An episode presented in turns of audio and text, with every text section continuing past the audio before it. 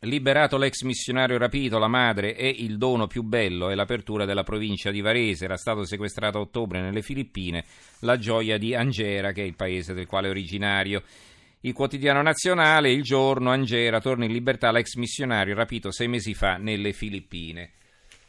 Eh, qualche altro titolo, ma io poi vi vorrei leggere però a parte che ci sono alcuni titoli, Cairo, la 7 vuole il 50% di RCS premium a Vivendi, eh, lo leggo sul secolo XIX e poi eh, altri articoli eh, sul Papa, il Papa, sesso fra coniugi e dono di Dio, sulla stampa, la Chiesa non condanna il peccatore sesso, dono di Dio, il resto del Carlino. Sono molti commenti su questo argomento, però io in conclusione non abbiamo molto tempo. Volevo leggervi tre, eh, quattro articoli, vediamo se ci riesco, eh, abbastanza così. Allora, intanto va bene, il Corriere dell'Umbria ha scoperto in un edicolo un'opera del Pinturicchio a Marciano, pensate un po', i resti di un affresco attribuibile al Pinturicchio sono stati scoperti nella vecchia edicola di San Fiorenzo nelle campagne di Papiano all'interno di una proprietà privata, una pittura murale collocabile tra la fine del 1400 e l'inizio del 1500.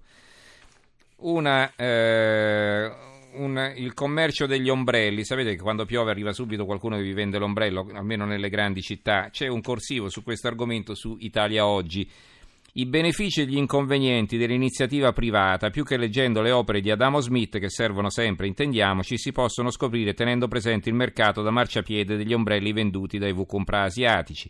Prima considerazione, appena si mette a piovere, questi venditori emergono dal nulla nei centri delle grandi città.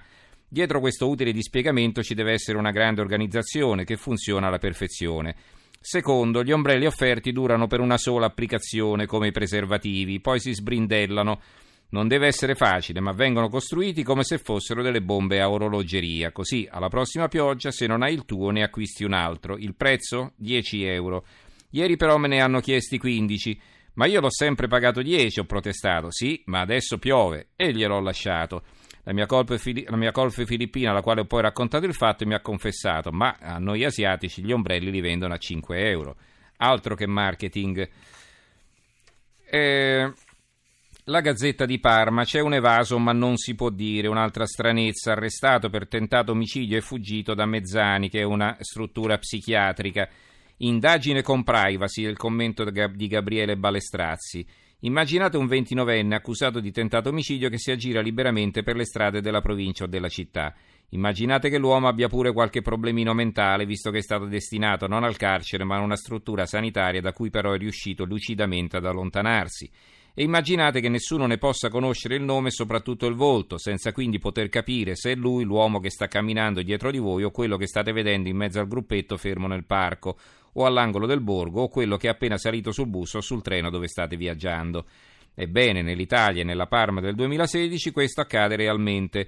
Da ore quel mancato omicida manca all'appello della struttura di Mezzani, eredi dei vecchi ospedali psichiatrici giudiziari che doveva ospitarlo e nessuno dei cittadini che da ieri solo attraverso la nostra gazzetta hanno avuto notizia di questa allarmante evasione ha avuto la possibilità di sapere chi sia e come sia fatto questo, stran- questo assai poco raccomandabile potenziale vicino di bus o di strada. Sembra incredibile che nell'era del chi l'ha visto, degli smartphone, del web e dei social in tempo reale, le autorità non si siano affidate subito alla possibilità di sfruttare uno strumento fondamentale analogo a quello che da tempo è per i mass media, il citizen journalism. Se alle nostre redazioni porto ogni giorno decine di fotosegnalazioni o vere o proprie notizie, qui, specie nell'immediatezza della scomparsa, poteva fornire indicazioni decisive per un'immediata cattura ma soprattutto è allucinante che fra burocrazia e competenze poco chiare si finisca per privilegiare un malinteso senso della privacy, tutelando la riservatezza verso un uomo forse davvero malato, ma mettendo così a rischio la sicurezza di tutti noi. E chiudo con il giornale di Vicenza, taglio basso, prigionieri di Lucio di Stefano Ferrio. Balli tremula domanda a cui pone, potevamo seguire il tunnel di un no, poteva, seg, potevano seguire il tunnel di un no o l'infinito rappresentato da un sì. In questo secondo caso molto dipendeva da come la tempia di lei si posava sul petto di lui, da quanto divagavano le mani di entrambi fra le discese ardite e le risalite, da quale gioco di incastri assecondavano le gambe durante il loro giro. Sulla penombra di sfondo, figure in piedi, fra brisbiglianti crocchi, accomodati lungo tavoli cosparsi di bibite casate, foglie di insalata penzolanti da tramezzini primavera, nuvole di jeans e bagliori di minigonne. Quanto all'epoca del festino risale agli anni 70 che racchiudono tutto il loro umore nella voce a cui si deve iniziare l'iniziale richiesta. Io lavoro e penso a te, torno a casa e penso a te, le telefono e intanto penso a te. Musica di Lucio Battisti, parole di Mogol. Oltre 40 anni dopo, molti di quei tosi sono ineluttabilmente transitati fra un anniversario di matrimonio e l'altro per un indicibile le sorrido, abbasso gli occhi e penso a te. Nonni che, ognuno per mano di un Mattia e una Penelope di competenza, avranno perciò di che indugiare domani 10 aprile passeggiando dalle parti del Teatro Astra di Vicenza dove va in scena il concerto Canto Libero dedicato alla coppia più famosa della musica leggera italiana. Ci fermiamo qui con la nostra rassegna stampa. Eh, ringrazio il tecnico Antonello Piergentili, in redazione Giorgio Allegretti, Carmelo Lazzaro e Giovanni Sperandeo.